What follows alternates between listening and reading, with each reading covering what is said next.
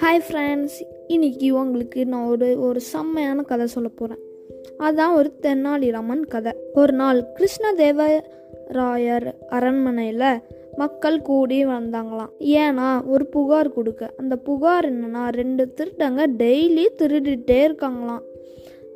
ஒரு நாள் வந்து பத்து வீடு திருடுறாங்க ரெண்டு வீடு திருடுறாங்க திருடிட்டே இருக்காங்களாம் அதனால் மக்களுக்கு சொத்தே இருக்க மாட்டேங்குதான் அப்படின்னு சொல்லிட்டு புகார் கொடுக்க கிருஷ்ணதேவராயர் அரண்மனைக்கு வந்தாங்க. அப்புறம் அவரும் புலம்பிகிட்டே இருந்தாராம். கிருஷ்ணதேவராயர். அப்புறம் தென்னா எல்லா- எல்லா அமைச்சர்னாலையும் முடியலையானா தெனாலிராமன் கிட்ட கேட்டாராம் உன்னால் ஏதாச்சும் இதுக்கு பண்ண முடியுமா? அப்படின்னு கேட்டாராம். அப்புறம் தென்னாலிராமன் சொல்கிறாரு நான் ஒரே வாரத்தில் இந்த திருடங்க நான் ஒரே ஆளால் பிடிக்க முடியும் பார்க்குறீங்களா அப்படின்னு கே சொன்னாராம் தெ தெனாலிராமர் அப்படின்னு சொல்லிட்டு அரண்மனை விட்டு வெளில போனாராம். அப்புறம் எல்லா அமைச்சர்களும் சிரி சிரின்னு சிரித்தாங்களாம் அப்புறம் கிருஷ்ணதேவராயரும் யோசிச்சாராம் இவன் எப்படி பண்ண போகிறானோ அப்படின்னு யோசிச்சாராம்.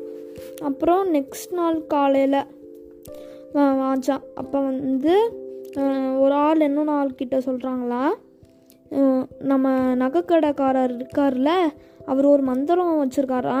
அந்த ம மந்திரத்தை சொன்னால் நம்ம நம்ம வீட்டில் இருக்கிற சொத்து இருக்கிற பீரோன்னா திறந்து வச்சுக்கிட்டே படுத்தாலும் யாருமே திருட முடியாது. அந்த மாதிரி ஒரு மந்திரமா.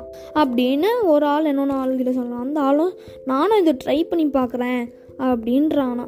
அப்புறம் ரெண்டு ஆட்களும் வீட்டுக்கு போகிறாங்களாம் இது ரெண்டு ஆள் பேசுகிறத கேட்டு அந்த ரெண்டு திருடங்க வந்து நகைக்கடைக்காரர் வீட்டுக்கு நைட்டு போகிறாங்களாம் பன்னெண்டு மணிக்கு.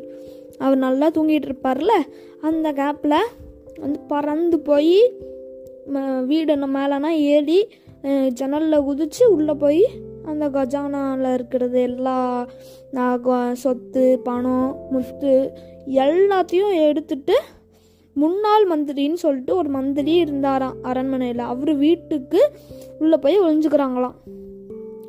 அப்புறம் நெக்ஸ்ட் நாள் காலையில் கிருஷ்ணதா தேவராயர் ராயர் வந்து புலம்புறாரா? இவ இந்த நகைக்கடைக்காரர் ஏன் இப்படி பண்ணணும்? அதான் ரெண்டு திருடங்க இருக்காங்கன்னு தெரியுதுல அப்படின்னு யோசிச்சுட்டு இருந்தாராம். அப்போ தெனாலிராமன் வந்து அரண்மனைக்குள்ளே என்ட்ரு ஆனாராம். ரெண்டு திருடங்களோட. அப்புறம் எல்லாரும் ஆச்சரியப்பட்டாங்களாம். அப்புறம் கிருஷ்ணதேவராயர் கேட்குறாரா எப்படி நீ இதை பண்ண? ஒரு ஆளா? நான் ஒரு பணமும் தரல படையும் தரல. எப்படி இந்த ரெண்டு பேரை பிடிச்ச?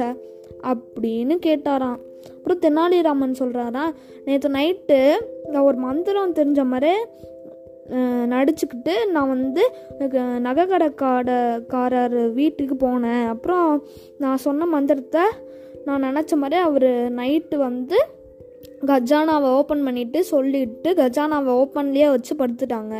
இந்த விஷயத்த நான் அரண்மனை ஃபுல்லாக நான் தான் பருப்புனேன். இதை கேட்ட திருட்டாங்க நைட்டு அவங்க வீட்டுக்கு திருட வருவாங்கன்னு நினச்சேன். அதே மாதிரி வந்துட்டாங்க. ஆனால் வந்து அவங்க வர்றதுக்கு கொஞ்ச நேரம் முன்னாடி அந்த கஜானா பெட்டிக்கு பக்கத்தில் நான் வந்து பிளாக் பெயிண்ட் ஊற்றினேன் அதை அவங்க கவனிக்காமல் கஜானாவில் இருக்கிறது மட்டும் கான்சென்ட்ரேட் பண்ணிட்டு அதை எடுத்துகிட்டு போனாங்க. அப்போ நான் நான் நினச்ச மாதிரி அந்த பிளாக் பெயிண்டில் அவங்க மிதிச்சிட்டாங்க காலை. அப்படியே நடந்து போகும்போது அவங்க கால் தடம் பதிஞ்சதை நான் பார்த்துட்டு அப்படியே எங்கே ஒளிஞ்சிருக்காங்கன்னு தேடிட்டு போனேன். அப்போ தான் முன்னாள் மந்திரி வீட்டில் இருந்தாங்களாம். அப்புறம் அப்போ வந்து இந்த இந்த திருட்டுக்குனா காரணம் வந்து முன்னாள் மந்திரியும் இவங்களோட கூட்டாளியும் தான். அதனால் இவங்க மூணு பேரையும் ஜெயிலில் போட அனுமதி கொடுங்க மன்னரே அப்படின்னு கேட்டாராம். சூப்பர் தெனாலிராமனே இவ்வளோ விஷயம் நான் எதுவுமே நினைக்கவே இல்லை இவ்வளோ பண்ணியிருக்கியே. இதுக்காக உனக்கு ஆயிரம் பொற்காசுகளும் இவங்களுக்கு ஜெயிலையும் போட்டுறேன் அப்படின்னு சொல்லிட்டு இவர ஜெய் இவங்களெல்லாம் ஜெயிலில் போட்டுட்டு தெனாலிராமனுக்கு ஆயிரம் பொற்காசுகள் தந்தாங்களாம். இதுலேருந்து உங்களுக்கு என்ன தெரியுது ஃப்ரெண்ட்ஸ் நம்ம ஒரு பெரிய விஷயத்துக்காக ஒரு சின்ன பொய் சொன்னால் தப்பு இல்லை பாய்